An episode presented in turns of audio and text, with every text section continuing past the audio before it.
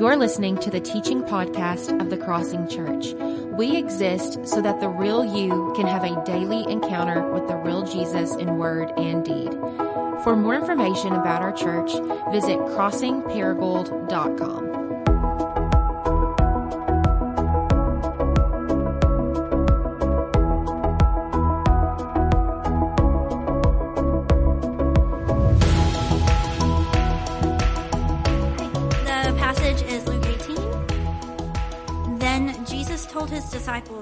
parable to show them that they should always pray and not give up. He said, In a certain town, there was a judge who neither feared God nor cared what people thought. And there was a widow in that town who kept coming to him with the plea, Grant me justice against my adversary. For some time he refused. But finally he said to himself, even though I don't fear God or care what people think, yet because this widow keeps bothering me, I will see that she gets justice so that she won't eventually come and attack me. And the Lord said, Listen to what the unjust judge says. And will not God bring about justice for his chosen ones who cry out to him day and night? Will he keep putting them off? I tell you, he will see that they get justice and quickly. However, when the Son of Man comes, will he find faith on the earth? Father, thank you for your word. Thank you for revealing yourself to us in all of creation, but explicitly revealing yourself to us through your word and through the person of Jesus. You have shown us what the character of God is like. You've shown us what our created purpose is. So as we approach your word, may we approach with humility to learn from you. Let your spirit come and do more than I ever could. As we hear this word spoken this morning, we reflect on the fact that you are a just God who promises to move quickly, and yet I confess that I often can get frustrated by your timing. But as I look back over my life, I can look and see in the past the ways in which your timing has been perfect to draw me closer to you.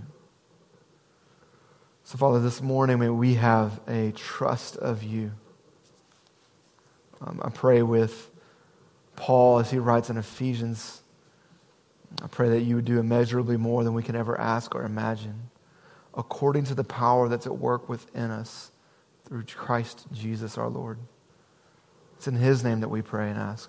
Amen. You may be seated. Uh, some of you may know that ever since I was a child, I've had a dream of being a stand up comedian. I, I love stand up comedy. I, I love the way comedy like lets you put down your guard, take away your masks. Um, and, and comedy just like really brings me to life. So I've had this dream since I was a kid to do stand up comedy. Now, I love some good uh, one liners like a Demetri Martin, um, but my favorite type of comedian is the type who will tell a story. And he'll intertwine this story throughout his comedy set, and you don't know at which point he'll make you laugh, or because of his story, he actually make, brings you to tears. There, there's a comedian that I love whose name is Hasan Minhaj, and he has this amazing special gift for telling a story that engages your mind, but it also engages your heart. And somehow in a comedy set, you leave changed. Now, Jesus was a masterful storyteller. And his stories or, or parables have become so common over the last 2,000 years that phrases like Good Samaritan or prodigal son are well known even outside the church especially for their general moral principles. However, Jesus is not simply giving us a moral principle when he gives us the parables, because he's also drawing out for us a picture of the character of God every time he shares a parable. Two weeks ago, Robert walked us through the parable of the prodigal son, whose primary message is about this extravagantly forgiving father. And that's an image for us of the extravagantly forgiving God. Now, Jesus also used parables as an opportunity to kind of draw a line in the sand. His parables would, would people would surround him, and his parables, after he would share them, would a- either have folks like the disciples lean in and ask him more questions or push them away, be confused by him, disinterested by him. And it was this way with his stories. It was this way with his direct teachings, with his miracles, with his healings. Everything about Jesus caused people either to lean in more or to walk away perplexed or angry, even. And last week we saw this in the parable of the sower and how this farmer planted the seed, which Jesus calls the Word of God, in four different types of soil to show us the right conditions for the gospel to grow roots and then grow fruit. And so this week we continue. We turn our attention to Luke chapter 18 to find the story that Jesus tells about a legal dispute that a woman had that she kept bringing to a judge. Before we look at the characters in this passage, would you look with me at verse number one? Jesus, or Luke writes, it says, Then Jesus told his disciples a parable to show them that they should always pray and not give up. This little introduction to the parable is really, really helpful. It has a couple of really awesome uh, uses. First, it's like a purpose statement. It tells us what's about to follow, what it means, why it's said. It helps you know that as I preach this message, like, is Chris in line with what Jesus is talking about? Because he says it right here. This is what it's about. You should pray and not give up. Another thing that's beautiful about this little purpose statement is it actually perfectly illustrates to us the importance or the, the, the, usefulness of the parables.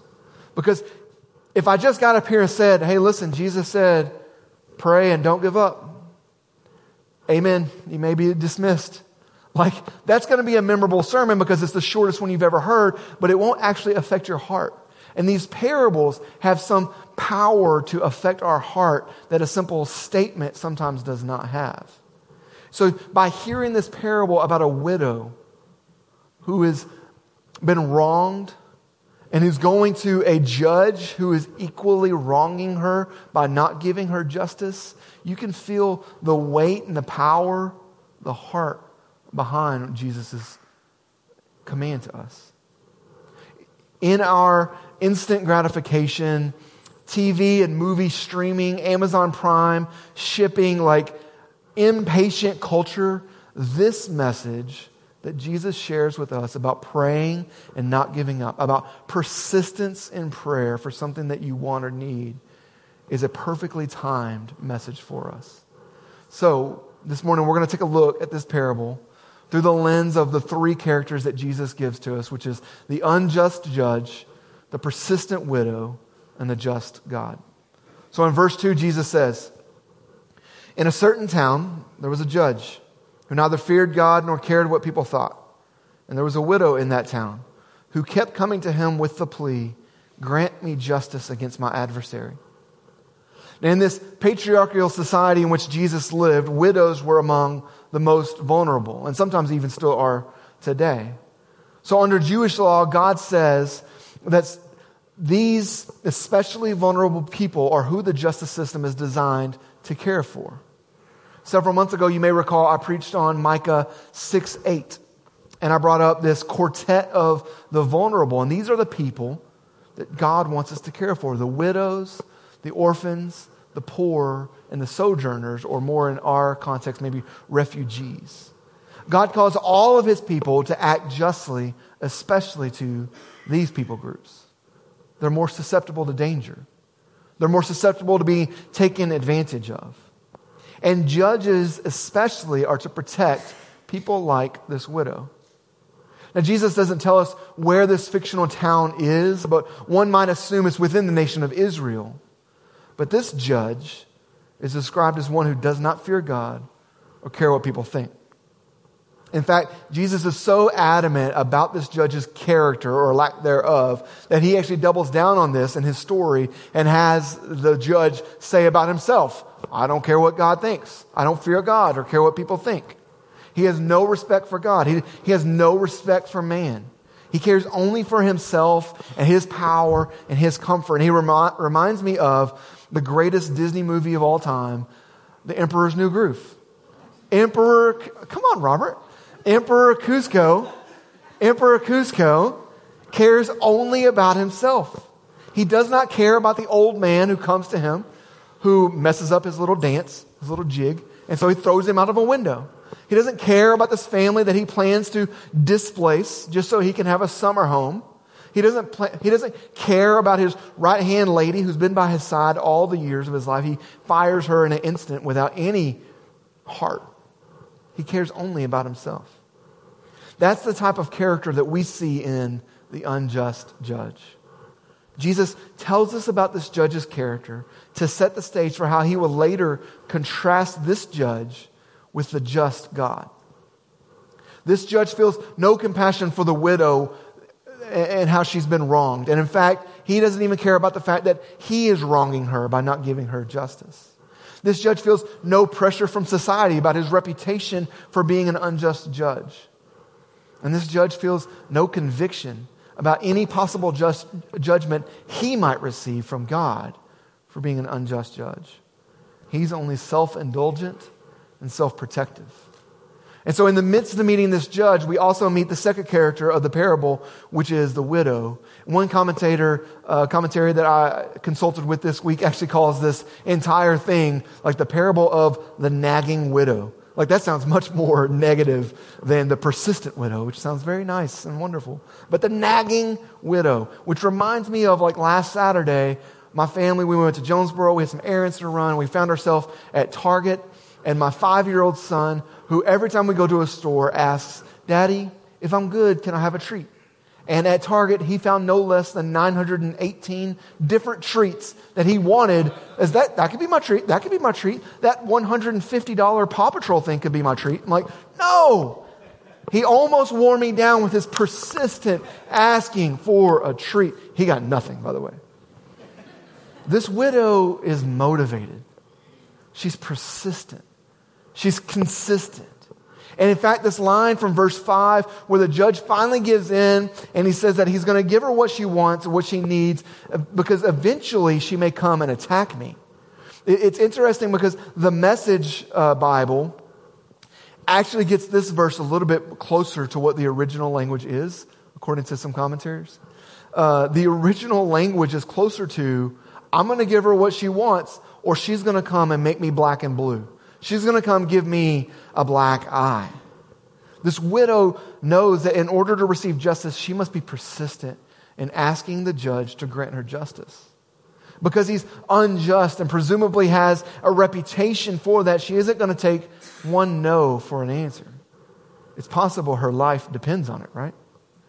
Now remember, what the purpose statement in verse 1 say that this is all about? It's about never giving up in prayer.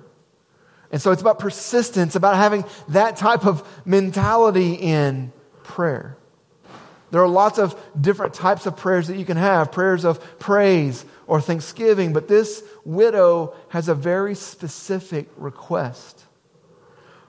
Her persistence might make you uncomfortable to think about going to God like that over and over and over again. If God's already said no, why would I keep going back? If God's not giving me an answer, why would I keep coming back? D.A. Carson says this. He says, God expects to be pleaded with. He expects godly believers to intercede with him. Their intercession is his own appointed means for bringing about his relenting. So, Scripture is full of prayers, many of those asking God to intercede and bring protection, bring healing, bring justice. Many of these prayers are found in the book of Psalms, which is 150 songs of the, the, the people of Israel. And some of these, like the prayers, would be psalms of praise, psalms of thanksgiving. Some would be a, a, historical psalm that talks about their history. But the vast majority of the psalms are what's called psalms of lament.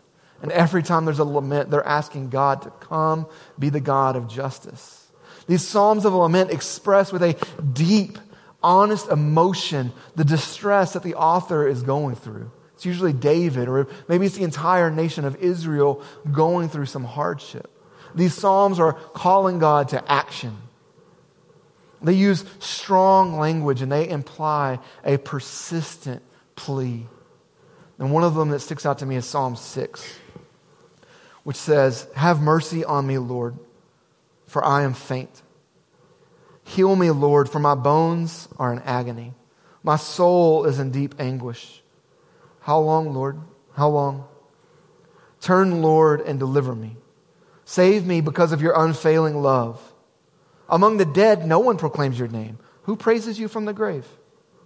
I'm worn out from my groaning. All night long I flood my bed with weeping and drench my couch with tears. My eyes grow weak with sorrow. They fail because of my foes. And this is incredibly strong emotional words. And these are the words that God has ordained for his people to interact with, to learn from, to emulate, to, to, to have prayers in your own words that are like this prayer in this song. And so the question you have to ask yourself if Jesus says that this parable is so that you would pray and not give up, if you be honest about what you want and need with God, is your faith strong enough to be honest with God? Is your faith strong enough to be persistent in asking God to heal what you want healed? Wednesday of this past week was the eight year anniversary uh, of my mom's death. That day doesn't necessarily hit me any harder than other days, but I do always intentionally pause around her birthday and around this day to reflect on my mom, to think about the life that we lost. Um, I take it as a moment to, to share with my sons uh, about who she was and honestly what they're missing out on. Um, they died, uh, she died before either one of them were born. And so, what happened was she was diagnosed with leukemia in August 2014, early August. And we prayed, and we prayed hard. There was a lot of people that prayed for her healing. And yet, just three months later, my mom died. And so, I think that this is possibly one of the reasons why we don't pray with consistency or persistence.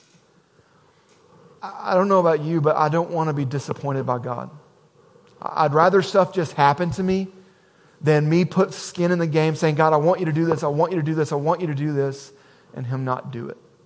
In fact, last week, uh, we have this new prayer team that's over here on, on Sundays, and last week, my wife and I went over and we prayed for physical healing for her. Now, in this, I, I don't know that God is going to actually heal her. But I want to be able to have enough faith to go and ask, because that's a scary thing to ask for. Now, this is one of the reasons, the risk being disappointed is one reason we fail to go to God persistently. But D.A. Carson lists out a few other potential reasons. Number one, I'm too busy. So prayer can seem like this super passive activity, like I could be doing so much more with my time. You might think that the, the best time to pray is early in the morning, but I can't wake up or my kids are in the way and I can't pray early in the morning either. If you're like me, sometimes you feel like if you can't do something w- with enough time, there's no point in doing it at all. Um, Pastor Jared and I, we both run. He likes to run pretty often for about a mile or two miles. I have this weird thing in my brain where if I don't run for 45 minutes, I feel like it's a complete waste of time. And so, Pastor Jared is consistent in running and has overall good health. I'm inconsistent in running because I'll run once a week, once a month, uh, and do like a super long run and basically just break my body down. And I have this body, and I have to try to hide it with extra shirts. But we feel like we're too busy, and we don't have enough time. God doesn't call us to every single time you pray, you have to pray for an hour. Number two, or on this list, number three, I guess, I feel too dry spiritually. You might think that I'm not getting anything out of this when I pray, or that my persistence or my consistency in going to God in prayer is contingent on my feeling in the mood. I'll, I'll pray when I feel like praying. I can say that the longer that you remain out of prayer, the further you will fall away. I, I don't remember who originally said this, but somebody said that you're, you'll never fall into spiritual health, but you sure can easily fall out of spiritual health. Next is I feel no need. And this is a dangerous place to be because, in essence, what it's saying is, I'm basically self sufficient. I can do life on my own. I'm on the right track, but occasionally I need a little help from above. I need a little blessing from God. And I think subtly, this is a lot of us, a lot of time. We won't explicitly say this, but this is how we operate in our life. Like, generally, I can go through life without God. Every now and then, I need to ask Him for some help. And finally, I think that we don't go to God consistently and persistently because we feel too ashamed. When we feel like we have failed God repeatedly, and there's no reason that He should ever give us an ear to listen to our prayers, or that we're afraid that if we do pray, that He's going to break us down, that can move us into prayerlessness. The interesting thing is, it's not as though you can actually even hide from God in your shame anyway. And so, the best thing that you can do when you're feeling shame for that thing that you did or that thing you didn't do or whatever it is that's making you feel like you have this gap between God that you can't approach Him, the best thing you can do is move towards Him. It's now been six weeks since we had our 108 straight hours of prayer in this room over here. And there, it was amazing. And I, I participated in it. We had some amazing stories that came out of this focused, extended time of prayer. People saying, like, I prayed for an hour, but it felt like 15 minutes. And I suspect if you're like me, you made some commitments in this room if you participated. You made some commitments for which six weeks later, you've already failed to hold your end of the bargain up. And I'm not here to, to heap guilt and shame upon yourself because I identify with you. And so I think that this parable fell on my heart this week as a reminder to us to pray and not give up. That even in our shame, to move back to God when we failed Him. So the question is which of these excuses do you identify with? I mean, maybe all of them at some point. What are you identifying with right now? Do you feel like there's some gap between what God's called you to in your spiritual walk and what your spiritual life actually looks like? The good news of the gospel is Jesus fills all the gaps of our failures. Jesus sits at the right hand of the Father, advocating for you who so often fail to advocate for yourself. And though we may feel like our faith is not strong, our King Jesus is. So the, this parable upholds this widow who's persistent in prayer and that's our challenge today to remain persistent, remain consistent, or become persistent, become consistent. But like I said at the beginning, these parables are not just some simple moral lesson for us, but they also ca- give us a, a picture of the character of God. You see, in verse 6, Jesus contrasts this wicked, unjust judge with the God of justice. He uses this lesser to greater comparison. And he does this pretty often in his teachings. In Luke 11, he says, Which of you, fathers, if your son asks for a fish, will give him a snake instead? Or if he asks for an egg, will give him a scorpion? And so if you then, though you are evil, know how to give good gifts to your children, how much more will the Father in heaven give the Holy Spirit to those who ask him? Again, in chapter 12, he says, Are not five sparrows sold for two pennies? Yet not one of them is forgotten by God. Indeed, the very hairs on your head are all numbered. Don't be afraid. You're worth more than many sparrows. Later in Luke 12, he says, Consider how the wildflowers grow. They do not labor or spin, yet I tell you, not even Solomon in all his splendor was dressed like one of these. If that is how God clothes the grass of the field, which is here today and tomorrow thrown in the fire, how much more will he clothe you? In the lesser to greater comparison, Jesus uses an easily understood reality from our daily lives and compares it with the holy character of God. And so, back in our parable, in verse 6, Jesus moves from the unjust judge that this widow is going to to the God of justice. And he asks us two questions about this God. Will God bring justice? And will he delay long? So in verse 7, Jesus asks, Will not God bring about justice for his chosen ones who cry out to him day and night? And the implied answer, and then later in the, in the section there is, Yes, he will. The unjust judge eventually gives justice simply to avoid the widow from continuing to assail him. But justice is the very hot heart of God. The apostle Paul writes in 2 Thessalonians, all this is evidence that God's judgment is right. And as a result, you can be counted worthy of the kingdom of God for which you are suffering. suffering. God is just. He will pay back trouble to those who trouble you and give relief to you who are troubled and to us as well. So, will God bring justice? Yes.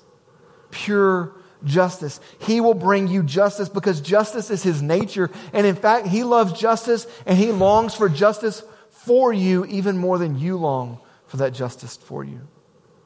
While we pray for certain outcomes, we should also pray for a godly perspective.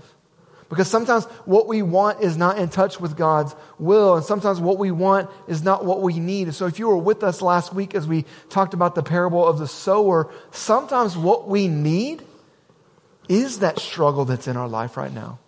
Sometimes what we need is the wind and the drought that makes the tree strong. So Jesus continues in verse 7 with the second question Will he keep putting them off? I tell you, he will see that they get justice and quickly. This is one of the most difficult parts about being in a relationship with an eternal God.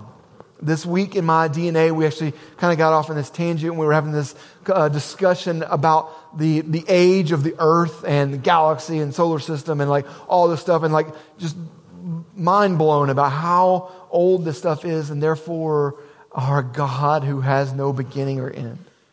And we were marveling at this God and his timing. And that, that's the frustrating thing because his timing is not our timing. You know, his perspective on the 70 years that you may live on this earth, it's like that for him. It's like those of us who have no patience for Christmas. I will admit it's October, and I've already listened to Christmas music at least twice. Amen. And there's a couple, there's a couple in my missional community that's even worse than me because they've already started putting up a Christmas tree. And not only do they put up a Christmas tree in October, they're putting up nine Christmas trees in their house. Like some of us go over the top, and uh, some of us are impatient for things to come. And just imagine that impatience for something fun compared to the impatience that we can feel when we're in deep need. When we have our hurts, our sadness, and our anger, and our fear. We can be so impatient for something to come that we need. God promises to move quickly. And yet, that was 2,000 years ago. His timing is not our timing. I suspect that the surety that God will act quickly is actually in line with two realities.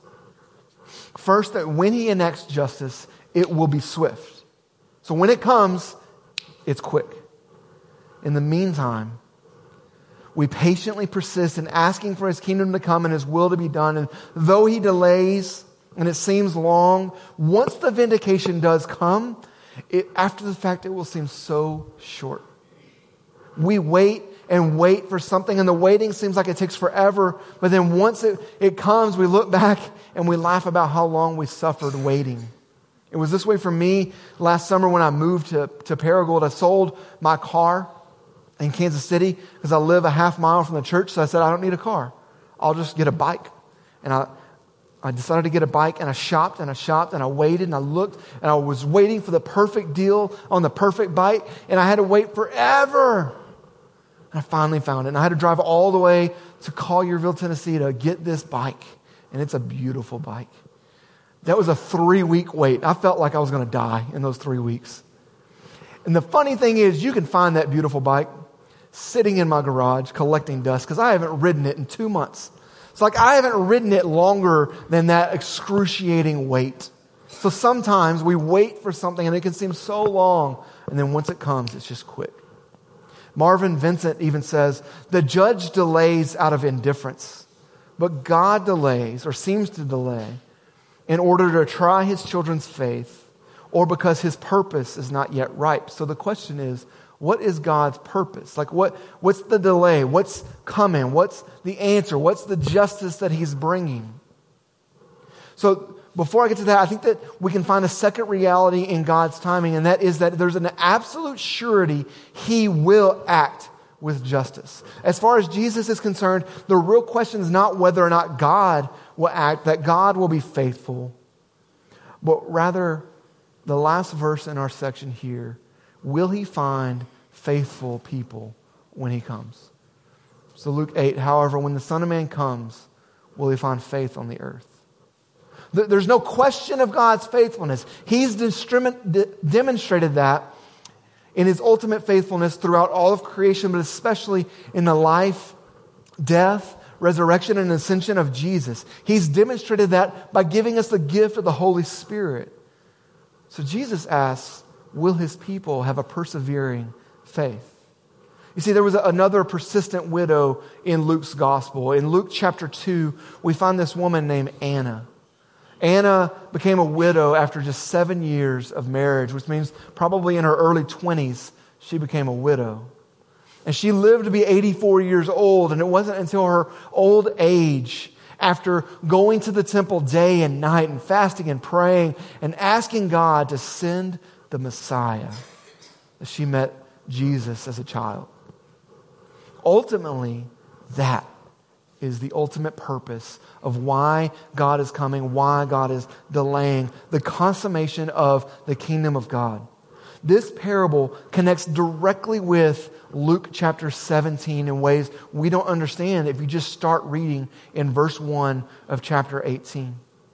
You'll see in chapter 17 that what Jesus is talking about is when he returns again and brings his kingdom to completion. So in verse 8, it says, When the Son of Man comes, it's like, what are you talking about? You are here, Jesus. Jesus is the Son of Man. What do you mean when you come? You're here. He's talking about when he returns. When he returns, will he find faithful followers? This widow is an image of one of God's chosen ones who are persistently praying for God's kingdom to come and his will to be done. And so, with that reality in mind, that this parable is about Jesus' return, about his coming again and consummating his kingdom in full, this is how we can ask God for specific things in this life. And though they not be fulfilled in the way in which we desire, we can know that ultimately he has and will bring justice in the end.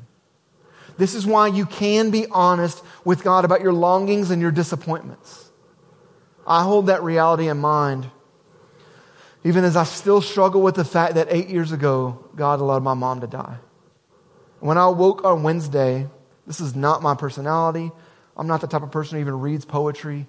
But when I awoke on Wednesday, the anniversary of her death, a poem was in my mind. And I wrote it out. I have a journal I keep for my sons, and I, I wrote this poem out for her. And I actually didn't intend to share this until I was preparing to preach, and it just seems like it's perfect timing from God. So whether it's good or not, here's my poem about my mom. How is it time can seem short and time can seem long? Why would God bring this hurt when He took my mom? Is it really true that she's now where there's pain no more? Why would God prevent her from walking through my door? What would my boys love most about her? Why would God take away my peacemaker? How many days could we have played Wordle together? Why does God's timing seem to always take forever? How would life be different if she were here?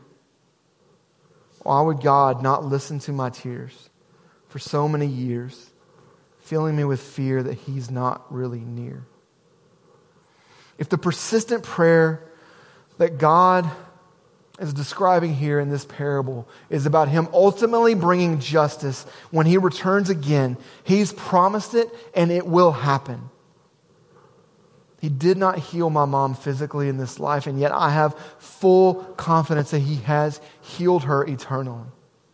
Because on the night that he was killed, Jesus spent hours in persistent, tearful prayer before the Father. He knew what awaited him just a few hours away a betrayal by a friend, all of his friends walking away and deserting him, slander against the holy God in the flesh, a brutal beating, being spit in the face, humiliation, pain like we may never experience. And so he prayed, God, would you take this cup from me? But what he ultimately feared most was not even all that stuff. But, but for the fact that for the first time in his existence, he would feel the separation of God's presence in his life. But he did that in order to offer you life, to reconcile the relationship between you and God by being the blood sacrifice that God's holiness demands because of our sin. It's the only thing that can wash away our sin. And though Jesus asked for this cup to be removed, the answer was no. Because there was an ultimate purpose greater than the momentary affliction that he would experience that night. He knew ultimately that God would be the God of justice. And if you're with us this morning and you're not a believer, the fact that God is a God of justice can, should actually be a terrifying reality for you because God's justice is an eternal justice. And we say, you know, there's nothing you can do to make God love you less, nothing you can do to make God love you more, but that's only because of the sacrifice of Jesus. And if you've not trusted in Jesus and, and offered your need to Him, because that's the only thing we have, it's not your good works, it's not your promises of a good life, of cleaning yourself up, it's only the fact that you need Him. That's all you can offer. If you haven't done that, you won't experience the love of God in the judgment. But if you have, God's love is poured on you. He's washed away your sins. Jesus is advocating for you before the Father even now. And so that's why we come every single week to celebrate communion. We, we have this cup. It's a symbol of what Jesus has done for you. You see this, this juice. It represents his blood shed for you. And as you look at this cup this morning, imagine Jesus asking for this to not be the way. He didn't, his body, his flesh did not want to experience what he had to experience, and yet he did it for you. So if you're a Christian, like we'll invite you to come and take a part of communion. Our, our band and our servers will come. And we have a new prayer team. If you've not been with us for a couple weeks, we started a new prayer team. And so they'll stand over here to my right and your left. You can go to them for prayer for anything. If you want to ask someone to pray that God would reveal himself to you and you, you might receive salvation this morning, go to them in prayer. If, like me and my wife, you want to have someone pray over you for healing, you want to have the faith and boldness to go and ask God to do something for which he might disappoint, go and ask for prayer. Because here's the thing He might show up and heal. One year after God did not heal my mom, we actually did find healing for something for my wife. She was unable to have children. And for many years, we had prayed for that. We'd actually given up praying for that. But in the midst of the suffering of my mom's sickness, we finally started telling other people about that. And they started praying for my wife. And God healed her. He can do it. Why not go and ask for healing today. So, whether you want to go, whatever it is, we have a team over here, or you can come to me and we'll pray for you. If you're coming to take communion, we have people up here at the front as well as a basket in the back with the single use cups. But they'll tear a piece of the bread off and they'll hand it to you and say that this is the body of Jesus broken for you. You'll take that bread, you'll dip it in the cup, and they'll say that this is the blood of Jesus shed for you. So if you're a believer, this morning, come and take communion. Let's pray. Father, thank you that you are a just God. You're not like some, uh, for some reason, like the mythical gods of like literature pop in my head. You're not some like God that's just like playing with us as little toys. Like you love us deeply as your sons and daughters. So thank you. Thank you that Jesus is our advocate Jesus is our sacrifice, Jesus is our brother. Thank you for loving us. Thank you for actually being persistent to pursue us, even though we have failed to be persistent in pursuing you. Would you bless our time? Would you be present with us as we come and take communion this morning? It's in Christ's name we pray. Amen.